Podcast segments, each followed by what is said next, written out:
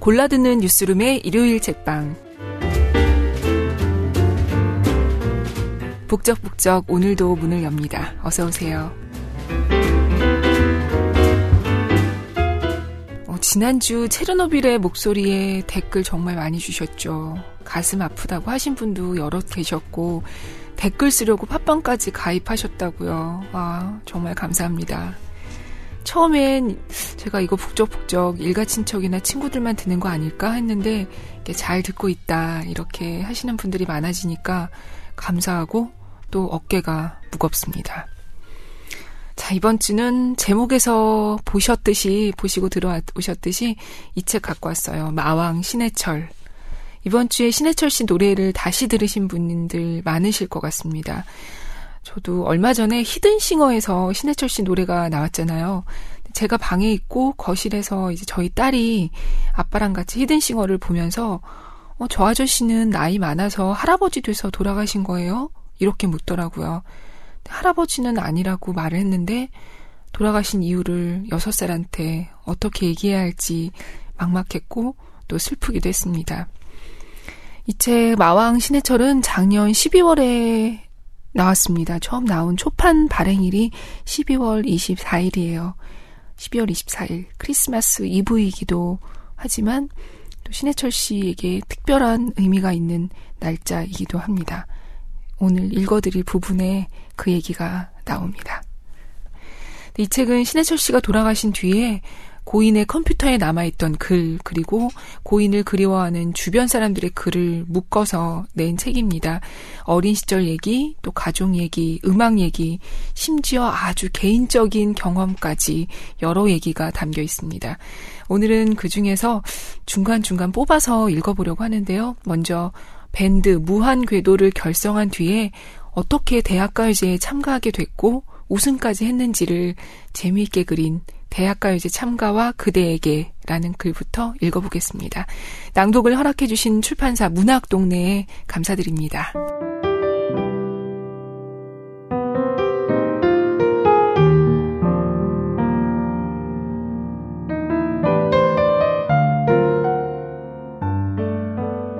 무대 위에서 몇 번의 경험을 쌓고 나자 전 멤버는 놀라운 변화를 보여주고 있었다. 표정에 훅가시가 살벌하게 잡히기 시작한 거다. 무대 위에서 절대 웃지 않으며 마치 나 공연 5천 번 해봤어. 사인도 좀 해줬어. 뭐 이런 표정이었는데 사실 공연이 끝나면 다른 팀 순서에서 대기실에 안 있고 공연이 공연장 입구를 왔다 갔다 하면서 사인해달라는 사람 없나 돌아다니다가 그날 밤 연습실에서 콰, 나 사인 3장 해줬다? 웃기지 마 바보탱이야. 난 5장 해줬다? 하고 추태를 부리는 게 당시 우리의 즐거움이었다. 하지만 팀 한편의 어두운 그림자도 적지 않았는데 그것은 우리가 설정한 방향, 간단하게 말해서 여러 progressive 밴드들과 팝이 겹치는 영역에서 우리가 활동할 공간은 오버에도 언더에도 없더라는 것이었다. 레코드사에서는 꼴통 언더밴드 취급을 받았으며 언더밴드들에게는 부르주아 학생밴드 취급을 받았고 대학 서클밴드들에게는 잡탕 연합 서클 취급을 받았다.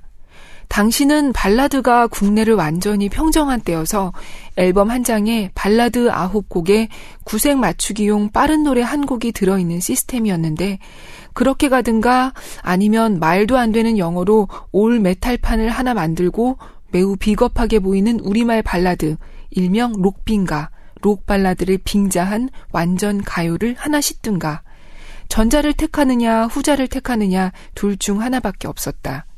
그 선택에 따라 판을 5만 장쯤 팔 수 있는 꿈을 꾸든지 3천 장 팔고 만족하든지 팔자가 정해지는 거였다. 판 팔리는 수가 의미하는 게 금전적인 수입이 아니라 활동 영역이라고 볼 때 우리가 비집고 들어갈 공간이 어디에도 없다는 게 문제였다. 여기서 우린 제3의 선택을 해버린다. 라면집에서 튀김라면을 때리던 중 한 놈이 야, 우리 대학가요제나 나가자. 하고 말해버린 것이다.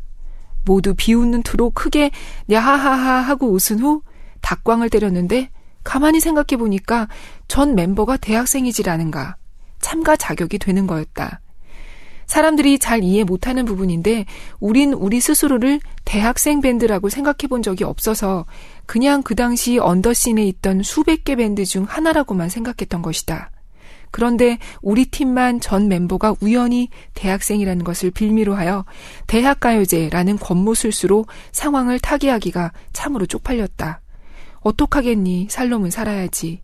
일대 베이스 양두현이 음악해서 배고프게 살기 싫다고 일리노이 주립대로 떠나버리고 2대 베이스 조형곤이 가입한 지 얼마 안 되었을 텐데 감론을박을 거쳐서 원서 접수 마감날 조형곤이 원서를 내고 왔다. 웃긴 것은 절대 그런 웃기는 짜장 행사에 참가할 수 없다던 강경파들도 마감 당일에 2시간 늦자 원서 못 내는 거 아니야? 어떡하지? 했다는 거다. 애들은 애들이다. 원서 접수 번호를 보고 바짝 쫀 나는 황급히 집으로 돌아가 참가 곡을 쓰기 시작했다. 접수 번호가 내 기억으로 1800번대였던 거다. 나중에 알고 보니 그룹 참가자와 솔로 참가자를 다 합친 숫자이긴 했는데 1차 예선에 나가보니 밴드팀도 100팀 남짓되었다. 당시 아버지의 검열을 피해서 기타를 뚱땅거려야 했던 나는 심야 작곡 세트를 갖고 있었는데 그게 뭐냐 하면 기타줄 사이에 스펀지를 끼워 넣은 기타와 문방구에서 파는 멜로디언이었다. 그걸 갖고 이불을 뒤집어 쓴 후 이불 속에서 헉헉 숨을 몰아쉬며 곡을 쓰는 거다. 잠시 작업하다 보면 이불 안에 습기가 차고 머리가 어지러워 네 마디 이상 연속으로 작업할 수가 없다.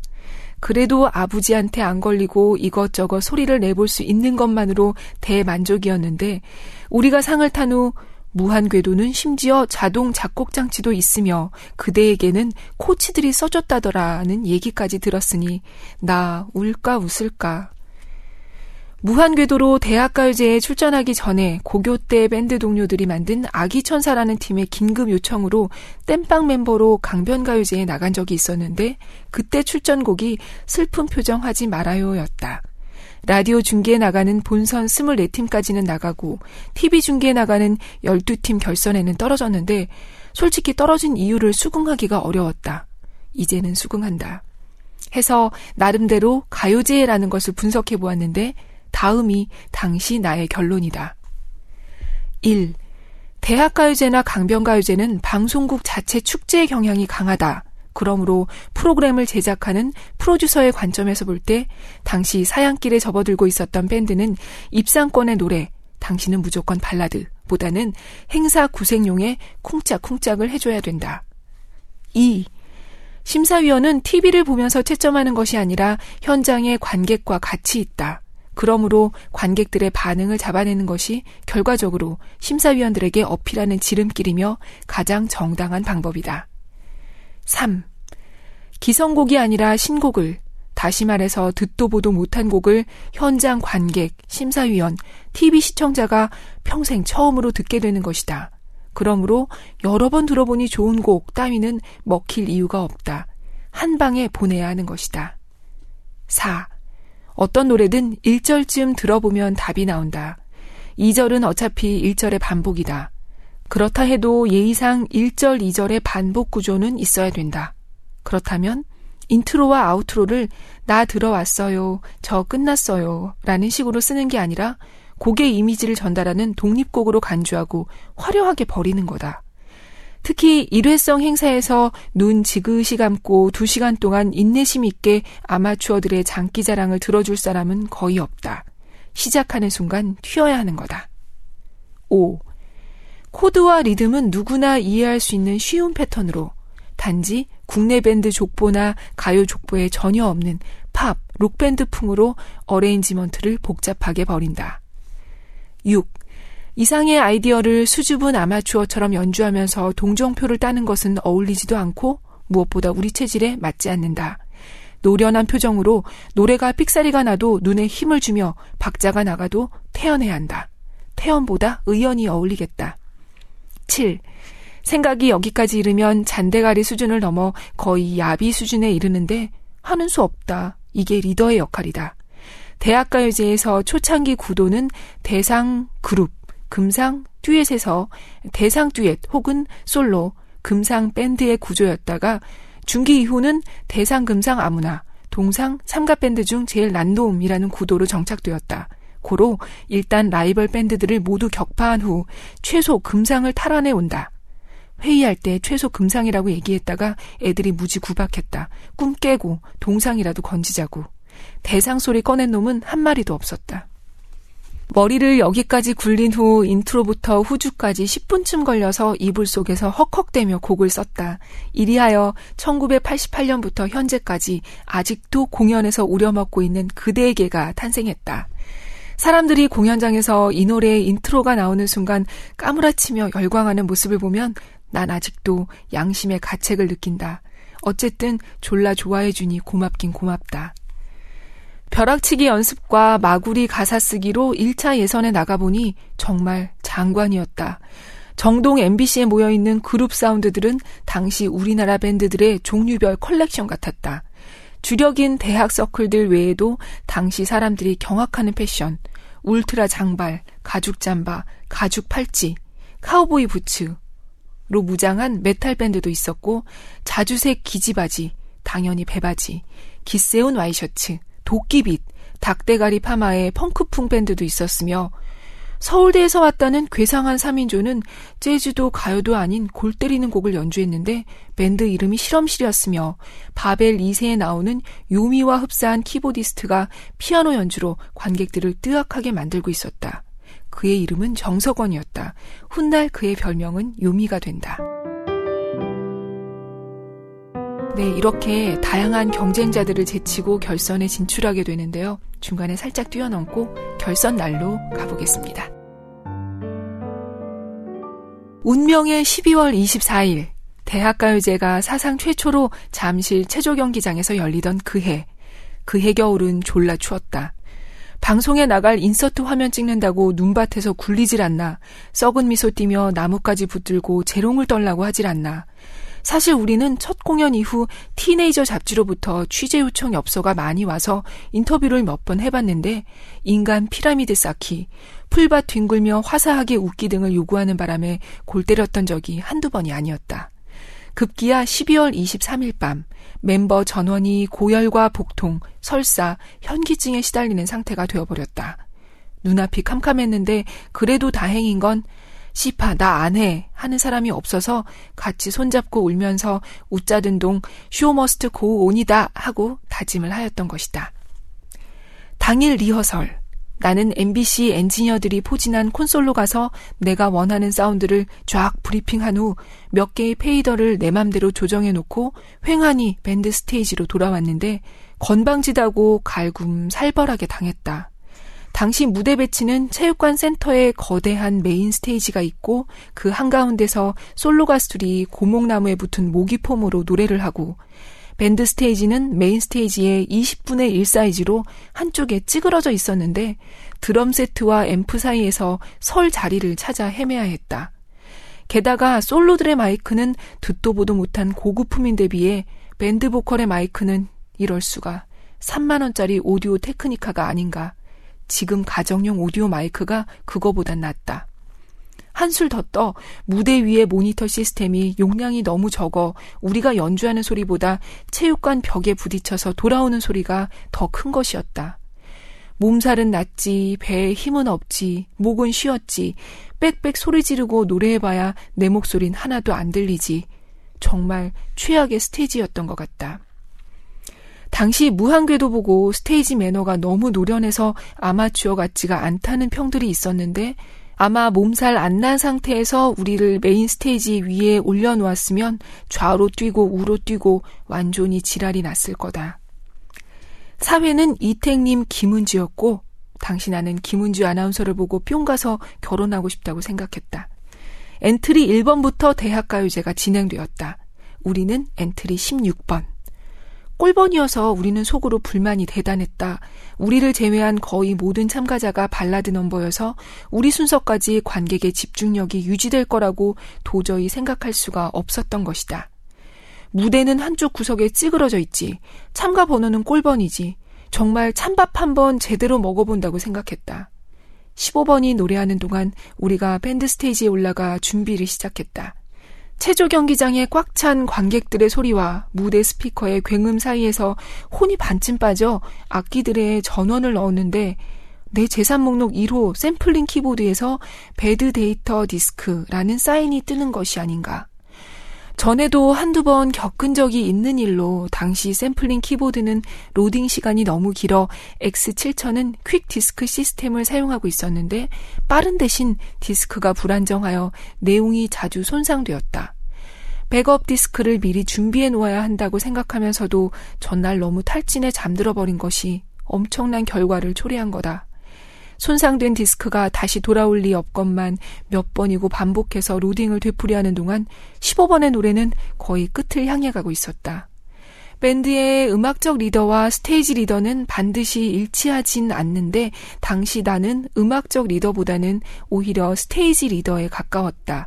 당시로서는 복잡한 편이었던 무한 궤도의 셋업을 3분 내로 해치워야 하는데 사고가 해결이 되지 않으니 모든 준비를 멤버들에게 일임해버리고 나는 죽은 자식 불알 만지기라는 속담처럼 작살난 디스크를 만지고 있었던 거다. 여기서 해철이의 비겁함이 나온다. 성당에 안 나간 지 몇 년이나 되었건만 나는 그 와중에 번개같이 정말 빠른 속도로 주기도문, 성모송, 사도신경을 암송한 뒤 30년 내로 성당 하나 지어드리죠라는 아부성 멘트를 날리고 키보드를 있는 힘껏 움켜잡은 뒤 온 정신을 집중하여 디스크를 넣었다. 내 평생 어떤 일에 그렇게 강렬하게 집중해 본 적은 지금껏 없었을 것이다. 로딩이라는 사인이 보이고 사운드가 입력되었다. 나는 살아있는 주 예수의 증거를 드디어 보는구나 하고 감격했지만 감격할 시간이 없어서 멤버들에게 다시 침착하게 돌아온 내 표정을 확실하게 보여준 후 서로의 표정을 확인하는 것은 무대에서 가장 중요한 일 중 하나다. 밴드 스테이지로 올라온 김은주 아나운서를 맞았다. 몇 마디의 인터뷰 후 이미 많은 시간이 지났고 관객들은 지쳐 있었지만 체육관 전체는 완전히 우리 것이 되었다. 200명쯤으로 추산되는 우리 친구들이 폭죽을 터뜨리며 바람을 잡았고 첫 공연 이후 결성되어 있었던 수십 명의 소녀 팬클럽도 가세했으며 또한 운이 엄청 따랐던 게 당일 체육관에는 88 올림픽 때 사용했던 조명 시스템이 아직 렌털 기간이 남아 있어 그대로 배치되어 있었는데 앞서 말했듯이 15명의 발라드 엔트리들이 노래를 하는 동안 심심해서 하품을 하고 있던 조명 기사가 옳다쿠나 전부 돌려 물어로 모든 조명 시스템을 최대로 올려버린 거다. 마치 이 행사의 메인 밴드이자 엔딩인 듯한 분위기가 자동빵으로 연출되었음을 나중에 화면을 보고 알았다. 후일담인데 당시 심사위원장은 조용필 전하였다. 게다가 쟁쟁한 프로듀서들이 포진해 있었는데 이 양반들이 모두 조용필과 위대한 탄생 출신이었던 거다.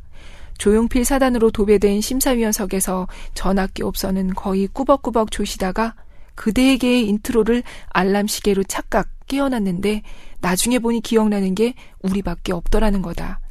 채점지를 걷는 순간 에스모 편곡자 왈. 형 어떡하지? 전화 왈. 야 우리가 보컬인데 보컬 줘라 보컬. 엘모 편곡자 왈. 그래 그래 그 새끼들이 좀 시원했어. 이리하여 강력한 대상 후보 주병선을 정말 간발의 차로 따돌리고 대상이 우리에게 하늘에서 떨어졌다. 후주가 끝나고 얼떨떨한 기분으로 대기석으로 돌아가는데 관객석에서 흥분한 사람들이 체육관 바닥 쪽으로 넘어 들어오며 사인을 받는다, 사진을 찍는다, 소동을 부렸고 경비원과 경찰들이 우리 쪽으로 뛰어오는 것이 보였다. 순간 이상한 기분이 들었다. 마치 예전에 한번 겪은 일이 다시 재현되는 듯한 확실한 기분으로 대상이로구나, 해냈다, 라는 기분이 드는 것이었다. 강변가요제 출전 당시 이상은이 대상을 타는 것을 지켜본 적이 있었는데 결선까지는 거의 구색용 노래의 분위기였던 것이 당일날 관객들이 열광하고 이상은에게 소녀들이 몰려들어 난리를 치자 강력한 우승 후보였던 이상우가 금상으로 떨어지고 이상은이 냉큼 대상을 집어가는 것이 아닌가. 대기석에 앉아서 은상을 발표할 때까지 우리 이름이 불리지 않기를 간절히 바라고 있었다. 떨어지든지 대상이든지 둘 중에 하나인 분위기였던 거다. 대상 무한궤도라고 이택림 씨가 외친 순간 껑충껑충 뛰었던 사람은 내가 아니고 베이스 조형곤이다. 머리 스타일과 복장이 거의 유사해 그게 나였던 것으로 생각하는 사람들이 있는데 나는 밴드의 맨 뒤에 서서 의당 받을 걸 받는다는 표정으로 매우 거만하게 터벅터벅 걸어 나갔다. 한편으로 생각하면 대학가요제의 대상쯤으로 내 기뻐하는 얼굴을 남에게 보일 순 없다는 엄청난 교만함도 있었다.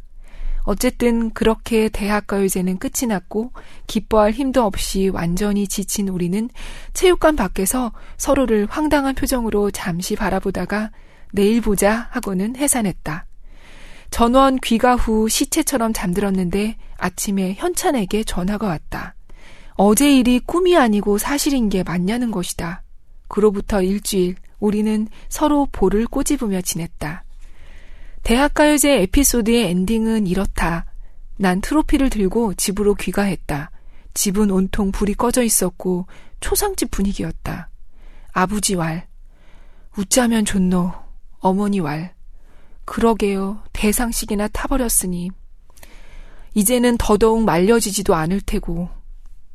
두 분은 인생 만사 세용지마라고 내가 상을 탄 것이 내 인생 말아먹을 흉사의 조짐이라고 생각했던 것이다. 삐거덕, 저 왔어요. 그래, 저 대상 탔어요. 그래, TV 봤다. 수고했더구나. 자라. 네. 이것이 1988년 MBC 대학가요제 대상 수상 및 대학가요제 첫 회일에 십수년 만에 밴드 그랑프리 탈환에 대한 울 엄마 아빠의 공식 반응이다. 젠장. 다른 집은 엄마 아빠가 이쁘다고 뽀뽀도 해주고 맛있는 것도 사줬단다. 젠장.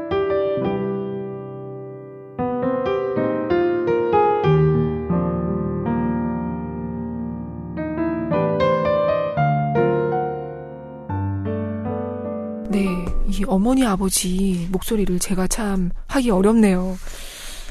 네, 이렇게 해서 대중에게 이름을 알리는데 신해철 씨가 여러분 또 우리들 마음속엔 어떤 이미지로 남아있나요? 대충 이렇게 딱 떠오르는 이미지가 있을 거예요. 근데 거기에 대해서 신해철 씨가 이렇게 썼습니다. 팬민정음이라는 글 중에 일부를 읽어볼게요.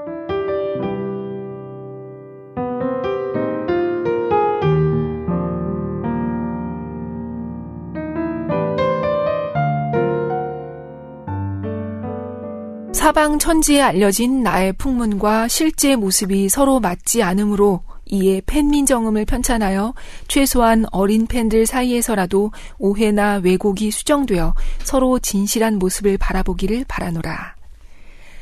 기자들과 인터뷰를 하다 보면 한 5분 만에 꼭 나오는 이야기가 있다. 저 듣던 바와는 많이 다르시네요. 그러면 짓궂은 나는 과연 듣던 바가 무엇인가를 꼬치꼬치 캐물어 본다. 그들의 듣던 바란 신해철은 카리스마적이란 거다. 그런데 여기서 카리스마적이란 단어를 풀어보면 거만하고 프라이드가 높으며 신경질적이고 논리적이고 박학다식하여 기자들의 질문 중 빈틈을 가차없이 찾아내고 질문이 일정 수준에 도달하지 못할 경우에는 잔인하게 쪽을 주며 종국에는 상대방을 울리고야 만다는 것이다. 소문에 의하면 나를 인터뷰하러 왔다가 나의 맹렬한 공세에 견디지 못해 결국 울음을 터뜨리고 집에 간 여기자가 다섯 명이라고 하는데 나는 정말이지 그 다섯 명 중 한 명이라도 꼭 한번 만나보고 싶다. 그렇다면 듣던 바와 다르다는 것은 무엇인가? 의외로 게다가 실망스럽게도 1대1 인터뷰를 감행할 경우 신해철은 부드럽고 매너가 좋으며 시간을 초과해도 매니저들을 제지해가면서 성심성의껏 인터뷰에 응하며 상대방에 대한 배려가 많고 예의도 깍듯하며 분위기를 편안하게 풀어간다는 것이다. 심지어 어떤 기자들은 나의 이런 모습에 실망스러움을 감추지 못할 때도 있다. 뭔가 대단히 유니크하고 성깔 있는 존재를 취재하고 싶었는데 막상 만나보니 우리 사회에 많이 존재하는 그저 그런 유쾌하고 부드러운 캐릭터더란 거다. 나보고 어쩌라고. 다음 인터뷰 때는 붉은 망토를 걸치고 천장에 매달려 있다가 식칼과 도끼를 휘두르며 착지하여 인터뷰 시작이다. 30분 내로 못 마치면 너는 죽는다. 하고 소리나 질러볼까? 그럼에도 불구하고 본인이 왜 악역을 맡는 경우가 생기게 됐는지에 대한 이야기로 이어집니다. 그리고 이 팬민정음은 이렇게 마무리돼요. 신해철의 성과를 재밌어하는 일부 팬들은 내가 더더욱 그러한 캐릭터에 부합하기를 바라고 역시 저 꼴리는 대로 마구 휘둘러야 신해철이지 한다. 그리고 내가 그러한 방향으로 넥스트를 운영할 거라고 상상한다.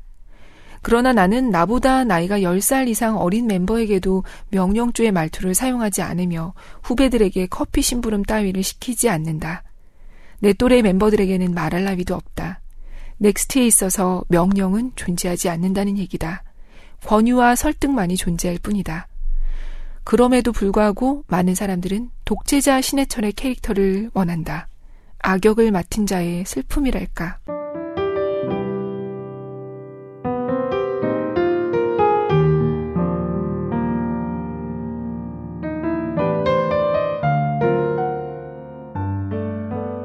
네. 책에는 이렇게 대중매체에 비춰진 모습만이 아닌 신해철 씨가 말하는 자신의 모습이 많이 그려져 있어요. 그리고 또 작년에 읽을 때 크게 눈에 띄지 않았는데 이번에 북적북적에 소개하려고 살펴보니까 눈에 번쩍 띄었던 부분이 있습니다. 해철이 추천도서 25선이라는 제목의 글이에요. 궁금하시죠? 신해철 씨의 추천도서는 뭘까요?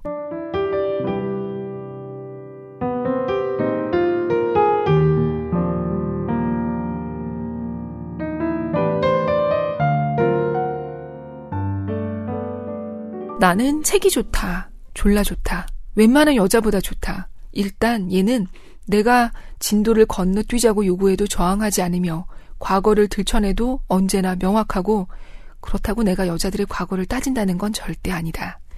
다른 일로 바빠서 팽개쳐 놓아도 잔소리를 하지 않으며 여러 개를 수집해도 질투하지 않고 침을 찍찍 발라도 눈을 흘기지 않으며 데이트 비용에 비해 가격도 저렴하다. 일부 특수 도서들은 제본 특성상, 사진 자료상 매우 비싼데 결정적으로 이런 종류는 말만 잘하면 친구가 빌려준다. 여기서 주의해야 할 점은 책을 빌리는 건 괜찮지만 빌려주면 거의 돌아오지 않는다는 사실이다. 나는 책이 좋다. 오방 좋다. 좋아하는 순서는 1. 공상과학. 이제는 이 단어가 촌스러운 느낌을 주니 사이파이라는 단어가 좋겠다. 2. 비슷한 얘기일 수 있지만 판타지 소설. 3. 역사와 관련된 이러저러한 종류. 4. 종교, 특히 사이비 종교 관련 서적. 5. 요리책 등등이고 당연히 이 모든 것에 앞서는 영순위로 만화가 빠지지 않는다. 싫어하는 순서는 1. 추리. 성격이 급해서 맨 뒷장부터 먼저 본다. 그리고 나는 이미 범인을 알고 있으므로 탐정을 오방 비웃으며 삐용신 야하하하 하면서 본다. 재밌을 리가 없다. 2. 애정물. 온몸이 가렵고 머리카락이 곤두서는 부작용 때문에 못 본다. 3. 명작 및 수준 높은 문학 작품들. 잔다. 4. 종류 불문하고 새로 쓰기로 된 책들. 근데 웃긴 것은 전 세계에서 독서율이 매우 낮은 축에 드는 우리나라 사람들이 꼭 누가 책 좋아한다고 하면 잘난 체 한다고 욕한다는 점이다. 그리고 친구랑 지난주에 읽은 감명 깊은 책 얘기 좀 할라치면 꼭 연예인 스캔들 얘기나 끄집어낸다. 나 초창기에 취미가 독서라고 했다가 잘난 척 한다고 욕먹고 열받아서 나는 잘난 척 하는 게 아니라 실제로 잘났다고 떠들고 다녔다. 책 보는 게 어때서?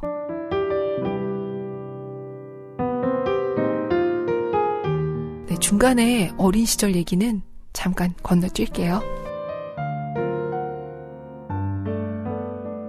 프로 뮤지션이 되고 나서도 내 차에는 늘 만화책이니 뭐니 하는 책이 어지럽게 널려 있었는데 인형의 기사와 도시인을 발표할 무렵에 보니 6개월 동안 차 안에 똑같은 책들이 있었던 게 아닌가. 바쁘다는 핑계로 독서량이 한 달에 한 권 이하로 떨어진 것이다. 꼭 독서의 양이 중요한 건 아니겠지만 질도 양이 어느 정도 있어야 나오는 것이 아닌가 싶어서 그 이후로는 깊이 반성하고 다시 열심히 만화도 보고 하이틴 로맨스도 본다. 다음은 내가 감명 깊게 읽은 책들의 목록이다. 보고 또 보고 해도 얻는 것이 계속 생기는 책들로서 10대 때 또 요즘에도 매번 다른 기분이 들게 하는 그런 종류들이다. 책이란 게 찾아 읽는 기쁨도 있지만 서로 권하고 같은 내용이라도 서로 다르게 받는 느낌을 교환하는 게 또 다른 즐거움이라고 생각한다.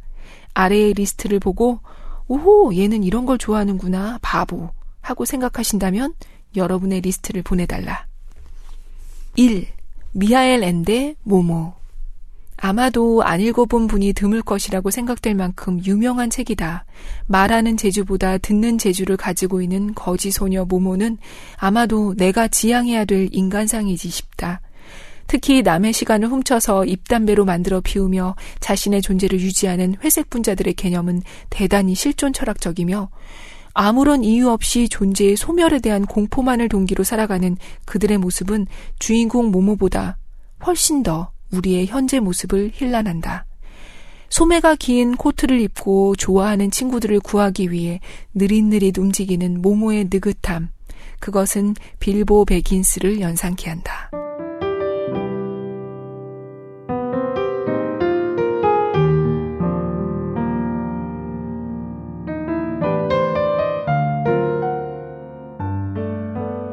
네. 북적북적에서 함께 읽었던 모모를 마왕이 1번으로 꼽아서 왠지 반가웠어요. 이 추천 도서가 분량이 꽤 길어요. 왜냐면 25권이니까요. 두 번째 책부터는 제목만 한번 쭉 훑어볼게요. 톨킨의 반지 전쟁, 트리나 폴러스의 꽃들에게 희망을, 그리고 성경, 야마오카 소아치의 대망, 가이온지 초고로의 천과 지, 그리고 마빈 해리스가 쓴 음식 문화의 수수께끼, 르네 그루세의 유라시아 유목 제국사, 버나드 로 몽고메리가 쓴 전쟁의 역사, 또 시오노 나나미의 로마인 이야기, 그리고 체사레 보르자 혹은 우아한 냉혹, 그리고 한단 고기도 있고요. 김용만의 고구려의 발견, 또 하인라인의 여름으로 가는 문, Starship Troopers, 하늘의 터널, 또 아서 클라크의 2001 Space Odyssey, 라마, 또 아이작 아시모프의 파운데이션, 로저 젤라즈니가 쓴 신들의 사회, 전도서에 바치는 장미, 또 필립 호세 파머의 연인들, 도리야마 아키라의 닥터 슬럼프, 또 크로닌의 천국의 열쇠도 있고요. 버트런드 러셀의 나는 왜 기독교인이 아닌가. 마지막으로 티벳 사자의 서를 추천했는데 이 티벳 사자의 서 추천글이 재밌어요. 이 책은 티벳 불교의 정수라 불리는 책이다. 내용도 내용이지만 이 책을 읽노라면 온갖 생각을 다 할 수 있어 매우 좋다. 그래서 4년째 읽고 있는데 아직 반밖에 못 봤다. 네. 재밌죠. 오늘은 일부러 좀 밝은 분위기의 내용들을 골라서 읽어봤습니다. 사실 처음 이 책 읽었을 때 제일 인상 깊었던 부분은 어머니와 나라는 글이었어요. 그 글에서 마지막 부분이었는데요. 들어보세요.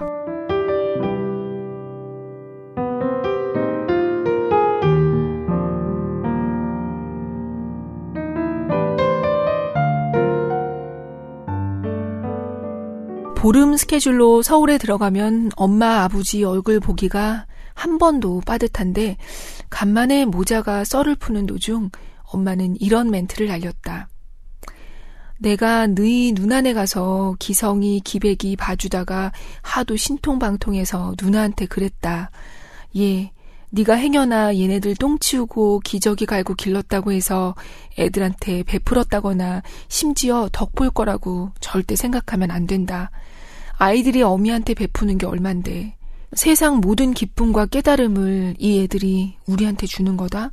기르고 난 후가 아니라 기르는 도중에 우린 보답을 벌써 백배 천배로 받고 있는 거야. 최근 엄마는 인터넷에 매달려 있다. 통신 회선을 새로 깔고 주위에 이메일을 날리고 있는데 불행하게도 엄마 또래에는 이메일 사용자가 아무도 없어서 나에게 연락 편지지를 하고 있다. 내 눈치를 보느라고 털어놓지 못하지만 내 생각엔 아무래도 엄마도 판을 안 사고 mp3 음원을 다운받고 있는 눈치다. 배신자.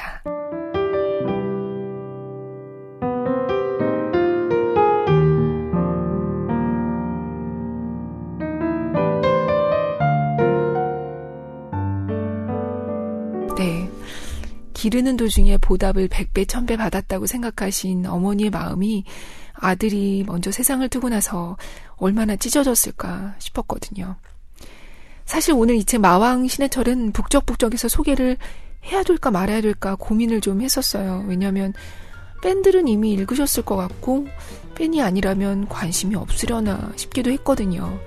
그런데 팬이든 팬이 아니든 한 사람을 조금이라도 더 이해하게 되지 않을까 싶어서 선택을 했는데요. 청취자분들은 어떠셨는지 모르겠습니다. 오늘 북적북적은 여기까지입니다. 다음 주는 오랜만에 심영구 기자가 찾아와요. 제가 요즘 몸이 좀 좋지가 않아서 휴가를 쓰게 됐거든요. 예전에 팟빵 댓글 중에 조 기자 휴가 갈 때는 꼭 심영구 기자 불러달라 이렇게 쓰셨던 분 계셨죠. 저도 다음 주가 기대됩니다. 안녕히 계세요.